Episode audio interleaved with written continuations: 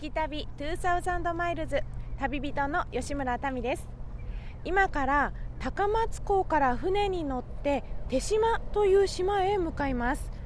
今年は手島をはじめ瀬戸内海の12の島を舞台に開かれる現代アートの祭典瀬戸内国際芸術祭2016が行われます。そう今回の旅はアートな島旅です。過去直島小豆島と紹介しましたが今回は手島をピックアップ。手島の芸術祭の作品そして手島の魅力をお届けします。最近鑑定士のお仕事をするようになって絵画などの芸術に触れる機会が増えたので芸術感じられるようになりたいなと思ってはいるんですが現代アートってちょっと難しいなっていつも思うんですよね。今回の旅で現代アートの感覚を養えるといいななんて思っています。それでは行ってきます。聞き旅2000マイルズナビゲーターの松本英子です。この番組は日本列島北から南までおよそ2000マイルを旅しながらその土地に暮らす方々と出会い歴史や芸術食文化などの魅力を聞きその町ならではの音に触れ合う旅番組です。さあ香川県高松港から船に乗って島へ向かうようですが今回の聞き旅のテーマは瀬戸内アートな島旅手島へです。今年で3回目となる瀬戸内海の12の島そして高松港宇野港周辺で開かれる現代アートの祭典瀬戸内国際芸術祭の会期が3つのシーズンに分かれておりまして春は3月20日から4月21日まで夏は7月18日から9月4日まで秋は10月8日から11月6日までの合計108日間となっているんですがそんな中今回聞き旅がピックアップした島が手島。手島の芸術祭の作品さらに手島の魅力を吉村民さんがお届けします。ぜひホームページで旅日記動画をチェックしながら聞いてみてください。それでは瀬戸内アートな島旅手島へスタートです。聞き旅。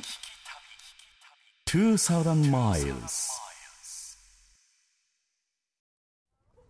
瀬戸内国際芸術祭実行委員会事務局の高尾正弘さんにお話を伺います。よろしくお願いします。よろしくお願いします。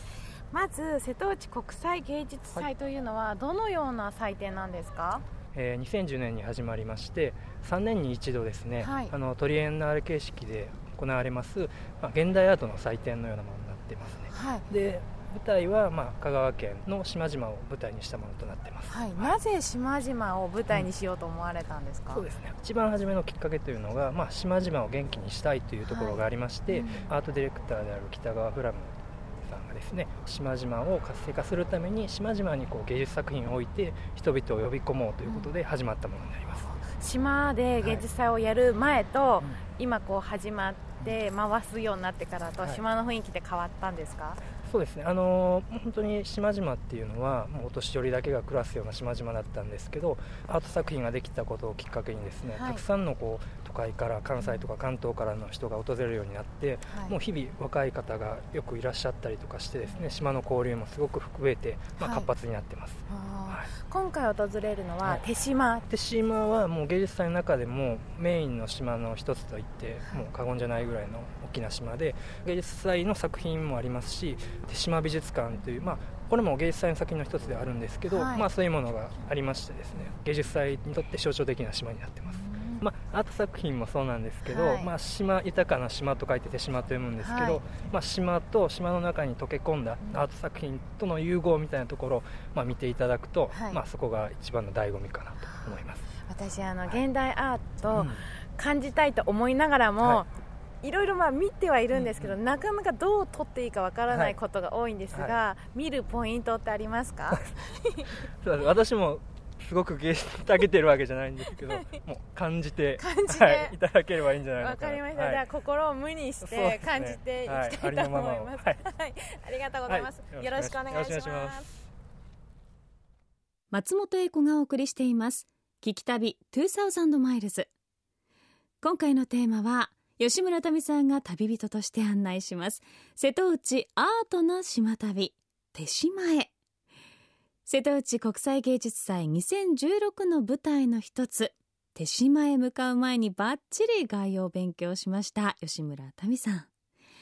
芸術の島というと私はアートの島直島に以前行ったことがあるんですけれどもね。島そのものがアートで本当に魅力的な島だったんですけれども手島はどんな雰囲気なんでしょうかね。移動中吉村民さん。船の中でヨーロッパから来たという外国人の方を見かけてどうやら英語で喋りかけたそうなんですがラジオロケート。ちょっと変な英語で 話しかけに行ったそうです。さすがですね。積極的なタミちゃんのロケ非常に楽しみです。さあ高松港から船に乗り30分ほどで手島到着です。手島は岡山県と香川県のほぼ中間に位置していて島の周囲はおよそ20キロ。人口は1000人余りの小さな島です。さあ手島の魅力どんな魅力が詰まっている島なんでしょうか？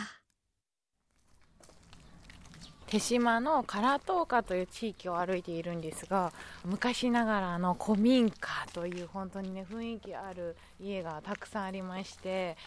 で道もすごく入り組んでいて若干こう坂道になっているんですよね。で島のところどころには作品展示場という看板が立っていて次はこういうところがありますよそこまでどれぐらいですよっていうような案内があるのですごく分かりやすくはなっていますよね。だからこう島を歩きながら島の雰囲気を感じつつ芸術を楽しめるというよりも島自体がなっていますしなんかところどころにね猫ちゃんなんかが歩いててあのんびりした島の雰囲気も楽しむことができます。そして今とっても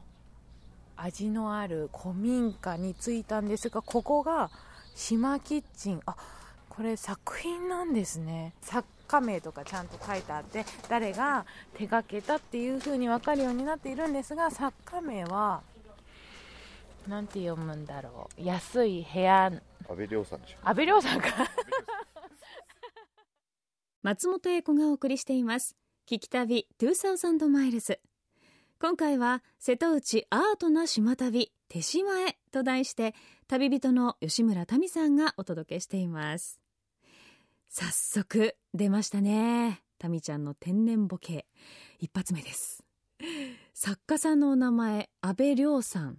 まあ、確かに漢字的には間違ってないかもしれないんですが 安倍亮さんのところで安い部屋と言ってしまう。民ちゃんね。この後大丈夫なんでしょうか？先の旅が思いやられますが。さあちなみにタミちゃんが最初に訪れた島キッチン。瀬戸内国際芸術祭2010の時に手島の集落の空き家を建築家安倍亮さんが設計再生した食とアートで人々をつなぐ出会いの場です。まだお昼には早いのでまずは小エビ隊という瀬戸内国際芸術祭のボランティアサポーター内海陽子さんにどんな活動を行っているのかそしておすすめの楽しみ方などを伺いました。スタッフ曰く内海陽子さんとっても可愛らしいそうなので旅日記そして動画でもご確認ください。内海陽子さんにお話を伺っていきます。よろしくお願いします。はいよろしくお願いします。まず小エビ隊ってどんなグループというか人たちの集まりなんですか？はいあの小エビ隊っていうのは瀬戸内国際芸術祭を支えるボランティアサポーターです。はい作品の受付とか、うん。作品の制作作品作りですね、はい。作家さんと一緒にはい。したりとかしています、結構一緒に作り上げている人たちなんですね。はい、あの芸術祭を一緒に作り上げる、うんうん。はい、支えている、まあ、土台っていうんですかね、はい。はい、芸術祭のない年もあの島々にわたってお祭りとか文化祭とか運動会とかあのあと継続作品って言って通して作品を開けてるんです。その受付とかをして島の方との交流とか島の方と信頼関係を作ってその時だけではないえっと、島島を盛り上げていく島のおじいちゃんおばあちゃんの元気な笑顔が見たいっていうのをコンセプトに頑張っています。じゃ手島のご在住の方はもちろん外から来てる人とかもいるんですか？はい外からも多いですね、あの日本全国で芸術祭の年になると世界各国ですね。え世界？はい世界から来てくれます。で素朴な疑問なんですがなんで小エビ隊なんですか？新潟にですね2000年から瀬戸内国際芸術祭のような芸術祭をはい。あのしている第一の芸術祭っていうのがあるんですね。そこのボランティアサポーターの名前が小ヘビ隊ヘビなんです。まあ、ヘビでそれに由来してかわかんないですけど まあ瀬戸内はエビ小エビが取れると、まあ、あとですねこれをねピチピチと、うん。あの島々で活動をしようということで。あの何歳になってもピチピチはいしようと。ワン歳になってもピチピチと、は小エビ隊ということなんですね、はい。で小エビ隊からしておすすめの場所ですとか見るポイントってありますか？あー難しいですね。もちろん、えっとこの手島以外にも12の島うん。とあと2つの港って言ってるんですが、はい。高松港と岡山側の宇野港というところ。で、まあ、全部で14箇所の見どころがあるんですね。でもちろん作品見どころなんです、うん。あと人との関わりとか、あの島時間をゆっくり楽しんでもらうっていうのはい。も一つの魅力かなと思っています、つみさん的に個人的な感覚としておすすめ1個あげるとしたら？島から見る海がすごく好きなんですね。なので例えば手島だったらすごく坂が急なんです、はい。で坂を登ってふとあ疲れたと思って、うん。ちょっとくるっと見るとすごい綺麗な海が広がってる。あ瀬戸内海の風景っていうのもわ私おすすめです。ー。はじゃあい芸術を楽しみながらこはい。の景色も楽しんでくださいということですね。はい。はい、ありがとうございます。ありがとうございます。えー手島にある作品の一つの前にやってきましたでこちら塩田千春さんの「遠い記憶」ということなんですが、えー、と目の前に建物学校だったのかなというような建物がありましてこれ瓦屋根の横に長い平屋の建物ですね。で入り口部分がここちらに出っ張っていましてよく見ると,、えー、と窓の枠がいっぱいこう積み重なってアーチができているような雰囲気なんですけどもこれね遠くから見たらね芸術作品だって一見わからないんですが近くに来てみるとあなんかすごいこだわりが詰まっているぞという風な感じはしますがこちらどういう作品なんですか、とこちらの塩田千春さんの作品でもともとおっしゃったようにあの幼稚園のもう行動だったんですけども、はい。まあ、その後もですねあの、まあ、交流の場として使用されてきた建物を、まあ、ちょっと老朽化してたんですけども、はい。あの2010年の芸術祭をきっかけにですね塩田千春さんの方で作品として生まれ変わりました。あのトンネルってなってるものはですね、えっと、古い建物の窓枠とかをこう重ね合わせてトンネルとして作ったという形で、あー。じゃあテーマというのが遠い記憶ということで、歩いているとあこれ昔自分が住んでた家にあったかもとか、みんなそれぞれになんかこう、記憶が蘇ってくるようなイメージでしょうかね、昔の記憶ですとか、うん。トンネルの中から外を見ていただいた時の、はい。このいろんな感覚みたいなのも感じていただけるような。ものになり高尾さん、はい遠くに秘密基地のようなものがあるんですが、はい。あちらは何でしょうか？あのあちらは2013年の芸術祭の時にですね、はい。できました作品で、うんえーマイク・ダグスターンさんのですねはあ「ビッグバンブー」という作品です。ああれ作品なんですか？そうです竹2000本を使ってですね、へー。組み上げた、まあうんうん。展望台のような形になっておりましてその上に登ることができました。いや小山が、まあ、背後にありましてそのちょっと手前に、はい。ここから見ると赤とか黄色とか、うん青く塗られた竹が、まあ、積み上げられて、その上になんか旗みたいなのがこう立っていて、でまあ、あの上に乗れて、景色が見られた、はいということなんですはい。そうね。ちょっと今はもう老朽化のために、んあのあー遠くからの鑑賞になってしまってるんですけど、へえいやまさになんか秘密基地っていう感じの雰囲気ですよね。へえー、登りたかったです。あのあちらに見えるのは瀬戸大橋になりますね。絶景じゃないですか、はい、私も絶景スポットが多いので、はい、はい、いろんなところでこう見えるところもできますので、うん、じゃあ今回は遠くからまあ秘密基地のようなものを楽しむというところで我慢をして違う絶景ポイントで景色は楽しもうということですね、楽しんでいただければとはい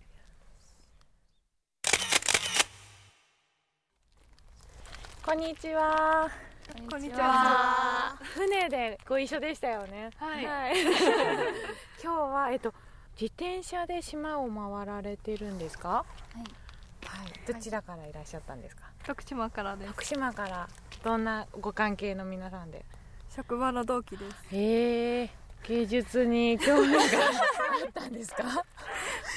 お仕事の合間にリラックスできる時間が欲しいなと思ってみんなで来てます。ちなみに職場はどんな職場なんですか？あ看護師です。あ看護師の皆さんはい、はい、目的はリラックス。はい。鑑賞されてどうでしたか？感動しました。もう何箇所か回ってきたんですか？はい何箇所か。印象残っているのは？でも心臓音のアーカイブってところが良かったです。さすが看護師ですよね。そうですね。生脈。やな生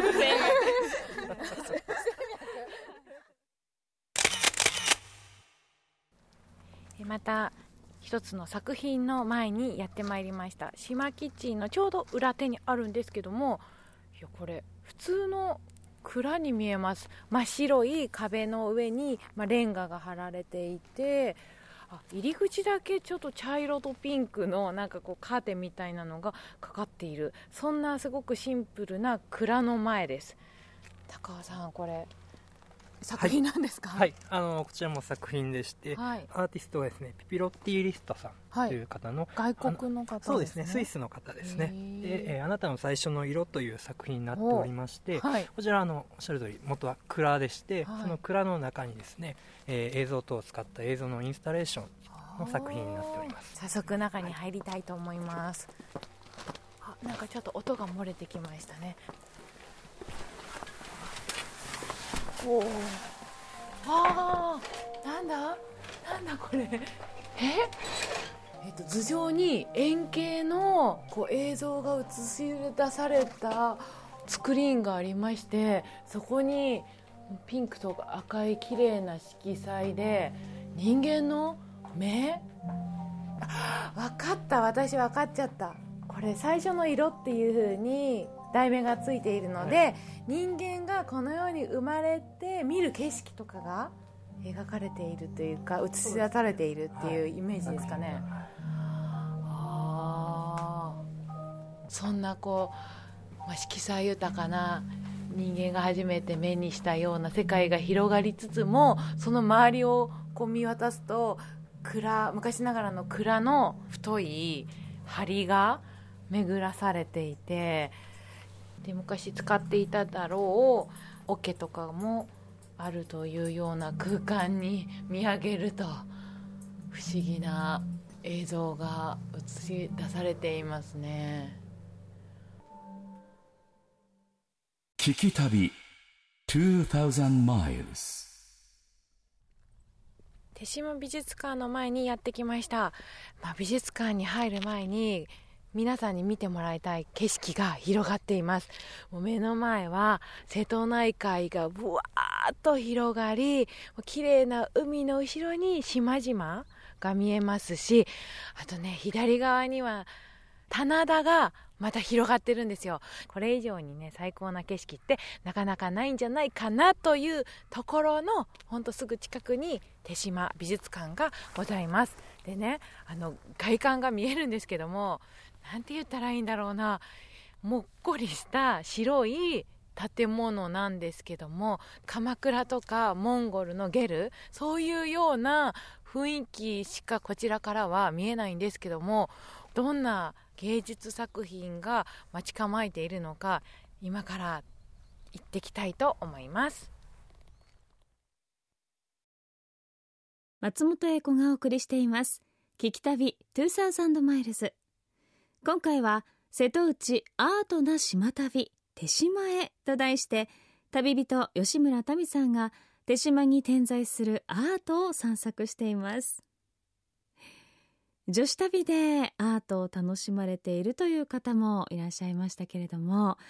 それぞれの作品に対峙して心を刺激しつつまた外に出ると島から見える瀬戸内の絶景本当に素晴らしいそうなんです。しつこいようなんですがその様子旅日記動画でもぜひチェックしていただきたいと思います。瀬戸内アートの島旅手島へ。いよいよ手島の小高い丘に立つシンボル的アート作品手島美術館の中へ。館内は取材 NG とのことでここはタミちゃんの感想でご想像いただければと思いますがちなみに広さはおよそ50メートル四方。高さは5メートルの空間に柱が1本もないコンクリートシェル構造で天井にある2箇所の開口部から周囲の風音光を内部に直接取り込んで自然と建物が融合する空間になっています。その風景は季節の移り変わりや時間の流れとともに無限の表情を伝えますが感じ方は人それぞれですのでぜひ感性を研ぎ澄まして直接手島で感じてみてください。手島美術館今見てきました。正直私びっくりしましたし芸術を見てこんなに心が動いたの初めてという感情を味わったんですけどもまず入って何もないこう広くて真っ白の無の空間。あれ何これって思ったんですがよく見ると地面にお水がこうところどころ溜まっててでそれをまたよく見ると一個一個違う形になっていてそれをまたさらによく見ると動いてるんですよ。でね何をしているわけでもないんですけど違うとこから水が来たらそれがこう溜まって大きくなってってで大きくなってもう耐えられなくなったら流れていく。そんな自然の,、まあその水の性質っていうのを利用してこうアートに結びつけている。あなんかこう手しまって自然との融合っていう風に最初言ってたんですけどあこういうことなんだと。で同じ光景でもう二度と見れないと思うので、まあ、ずっと痛くなってしまう。で音というのもまた魅力的で、まあ、私知らなかったので入った瞬間うわーっていう風に声を出しちゃったんですよ。そしたらもうそれが一気にそのドーム中に広がってすごいこう山彦じゃないですけどもこう帰ってきてあこんなに反響するんだっていうのもびっくりしましたしもう静かにこう見ていると周りの鳥の声ですとか人がちょっとこうささやいた声そんなものも混じっていましたし水がこう落ちる音だったりとか湧いてくるような音そういうねものも何一つこう漏らさないであそこのドームの中に入っているよというような形で音自体も楽しむことができました。作品の名前が母系母の形ということなんですけども本当にその母系そのままの作品そして私自身も そんな母系になりたいなって思いました。瀬戸内アートな島旅手島へと題してお送りしています。聞き旅2000マイルズ。吉村民さんのレポートでその素晴らしさよくわかりましたよね。手島美術館訪れました。自然と融合しているアートな作品。見るだけではなく音にもこだわって作られているんですね。なかなか日常生活の中では出会えないものですよね。さあ続いては先ほど小エビ隊の内海さんのインタビューをしました島キッチンに戻ってランチをいただきます。島キッチンは東京の丸の内ホテルのシェフのアドバイスのもと手島のお母さんたちの笑顔と手島の豊かな食材を使った独創的なメニューが人気なんだそうです。島キッチンにやってまいりました。いやこの島キッチンの中ね本当に古民家をリノベーションしたという雰囲気で周りは、まあ、歴史を感じるような木の壁天井もですねすごく低くって頭をぶつけちゃいそうなぐらいな雰囲気なんですけどもまたそれがあ昔ながらの家だなおばあちゃん家来たのかなというような感じを味わわせてくれます。落ち着く空間でもありますし外側は全部も窓になっているんですよね。だからこう景色もいいですしまあ、光が入ってきた時にね明るくて素敵だなっていうような雰囲気の中に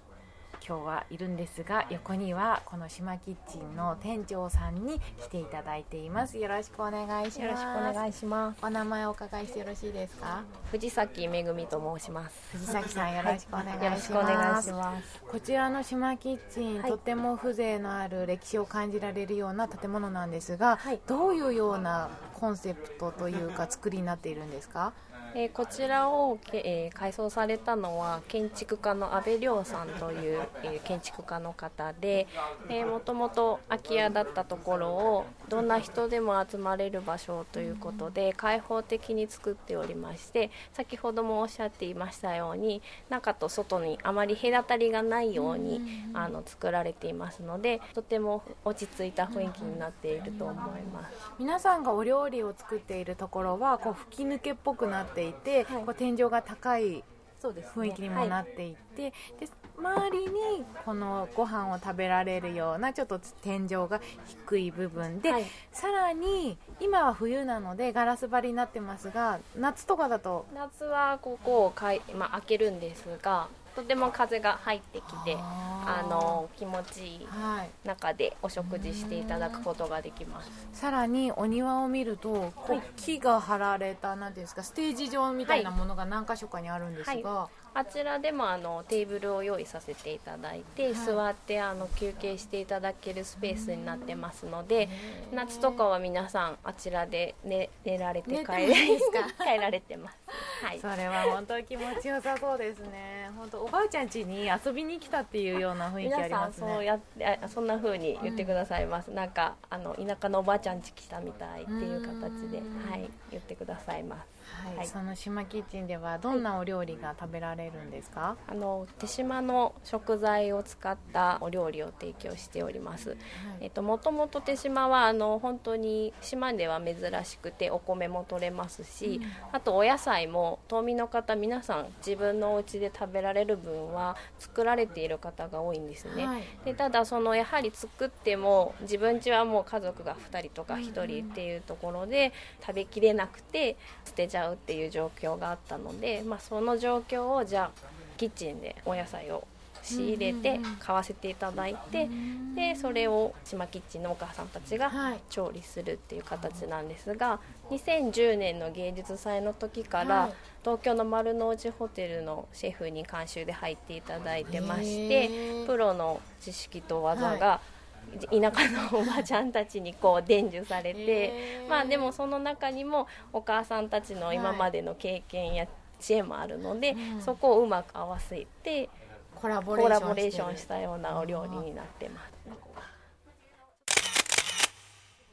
今日のランチを出していただきました。うわこれ先ほどお話を伺ったように島のお母さんたちと東京のねシェフがコラボしたっていうのがすごくよくわかりますね。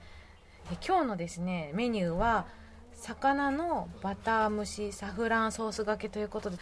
白身のお魚に黄色いね鮮やかなソースがかかっています。そこの周りにさつまいもとか人参とかしいたけとかほんと島で採れた美味しそうなお野菜がポンポンポンと乗っていておしゃれだけどもこうどこかねあったかみのあるようなメインディッシュになっています。じゃあ早速メインからいただきます。うん。ふわふわ。柔らかくてすごい優しい味ですね。ソースはサフランの香りがふわっとして味付けとしては素材の味を邪魔しないような優しいお味なんですけども、まあ、バターの風味なんかもね混じってコクもあってとても美味しいですね。そして島で採れたブロッコリーそこに自家製の味噌ソースがついてます。いただきます。うん。合いますね。うん。お味噌がちょっとしょっぱくてコクがあるのでこうさっぱりしたブロッコリーによく合います。